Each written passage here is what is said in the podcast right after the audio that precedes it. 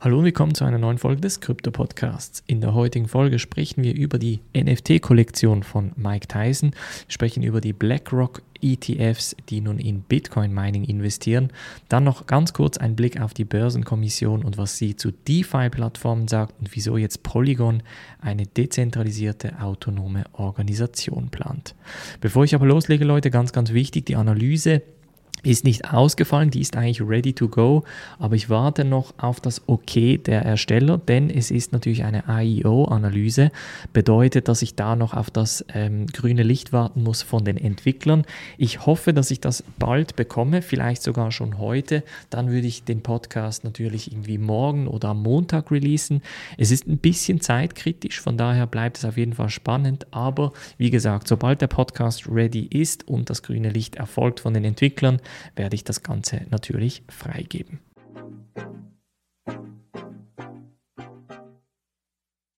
Springen wir in diese erste News Story und zwar handelt es sich hier um die NFT-Nachrichten von Mike Tyson. Jetzt NFT ist ganz groß im Hype. Wir haben uns schon mehrmals über das Thema NFTs unterhalten. Ich habe auch in den Newsletter mehrmals darüber geschrieben. Und jetzt hat auch Mike Tyson seine eigene NFT-Kollektion herausgebracht. Sind momentan etwa 517 Stück, die mit einem Künstler, nämlich äh, Corey Van Loo, zusammen erstellt wurden. Die sind jetzt teilweise bereits auf OpenSea erhältlich. Das günstigste ist momentan immer noch etwa, glaube ich, bei 1,50, also 1,5 ETH, ähm, bedeutet also knapp 4.500 US-Dollar. Es gibt aber unterschiedliche Editionen, das heißt, es gibt einige, die wirklich nur einzigartig sind und andere, die es mehrmals gibt. Die sind natürlich ein bisschen günstiger, die einzigartigen ein bisschen teurer. Ich sage mal, die wirklich spannenden, aber das ist natürlich sehr, sehr subjektiv, äh, sind etwa um die 4 bis 5 ETH momentan rein preislich. Da es die erste Kollektion von Mike Tyson im NFT-Bereich ist, könnte das durchaus noch ein spannendes Investment sein. Wer aber den Mint oder den Buy Now-Button da verpasst hat, für den könnte es eben entsprechend ein bisschen teuer werden. Und als nächste News Story sprechen wir über BlackRock bzw. die ETFs von BlackRocks.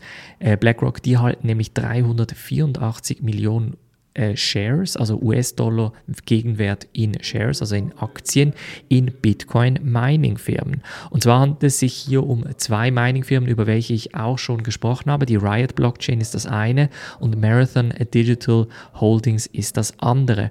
Jetzt bei Riot Blockchain habe ich den Leuten in der Mitgliedschaft gezeigt, wie man da auch indirekt investieren kann, nämlich einfach durch den Aktienmarkt, hauptsächlich weil die auch in erneuerbare Energien bzw. in nachhaltiges Bitcoin Mining investieren.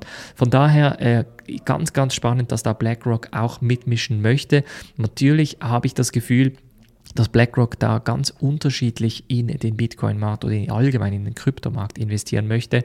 Und das Bitcoin-Mining ist natürlich einer der Wege, wie man sich da diversifiziert aufstellen könnte.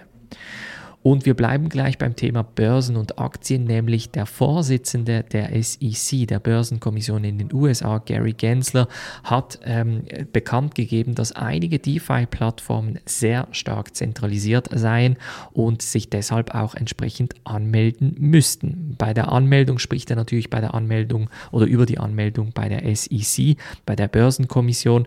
Und da ist jetzt natürlich das Interessante, DeFi steht für dezentralisierte Finanzen.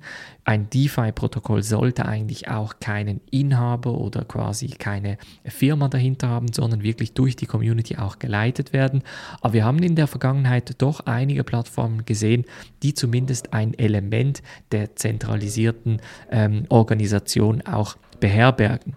Letztens war da sicher Uniswap, die etwa, ich glaubte, um die 40 Tokens entfernt haben, hauptsächlich weil man da von der SEC einen Brief bekommen hat.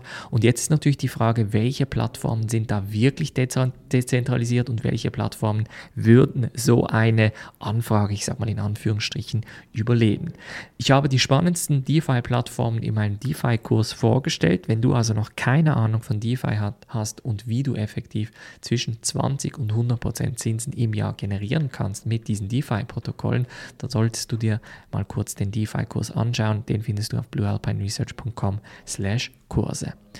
Und wir sprechen gleich weiterhin vom Thema dezentralisierte Organisation, nämlich Polygon, die Skalierungslösung, die auf Ethereum basiert möchte nun eine Art DAO kreieren, also eine Decentralized Autonomous Organization, eine dezentralisierte autonome Organisation, für die Community und von der Community mit dem Ziel, dass man wirklich dezentralisiert wird.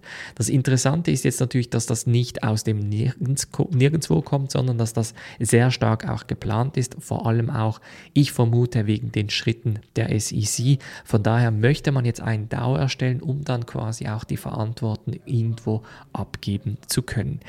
Jetzt, wie dieser DAO aussehen wird, ob er in der Praxis gut funktionieren wird, das sei dahingestellt, denn die Idee oder die Ideologie eines DAO ist natürlich sehr, sehr gut. Die Idee dahinter ist, dass man eigentlich der Community die Power gibt, über jene ähm, Themen zu diskutieren, die die Organisation grundsätzlich nicht anfassen möchte. Das heißt, man könnte da wirklich äh, spannende Themen angehen und auch Gebührenstrukturen etc. eigentlich neu definieren. Aber das Problem ist halt eben, man muss effektiv die Community dazu bringen, ähm, dass sie auch dafür voten, dass sich dafür einsetzen, dass dafür oder dagegen gewotet wird. Wirklich erfolgreiche DAOs gibt es noch nicht viele. Ich glaube, das wird definitiv ein Thema, das wir in den kommenden Monaten und Jahren noch mehr sehen werden. Das war's von der heutigen Folge. Gebt mir wie immer eine gute Bewertung. Wie gesagt, ich hoffe, dass ich die Analyse, diese IO-Analyse zu diesem sehr, sehr spannenden Projekt noch ähm, publizieren darf und dann sollte es relativ bald auch online kommen. Ich wünsche euch ein ganz, ganz schönes Wochenende. Wir hören uns am Montag wieder. Macht's gut und bis dann.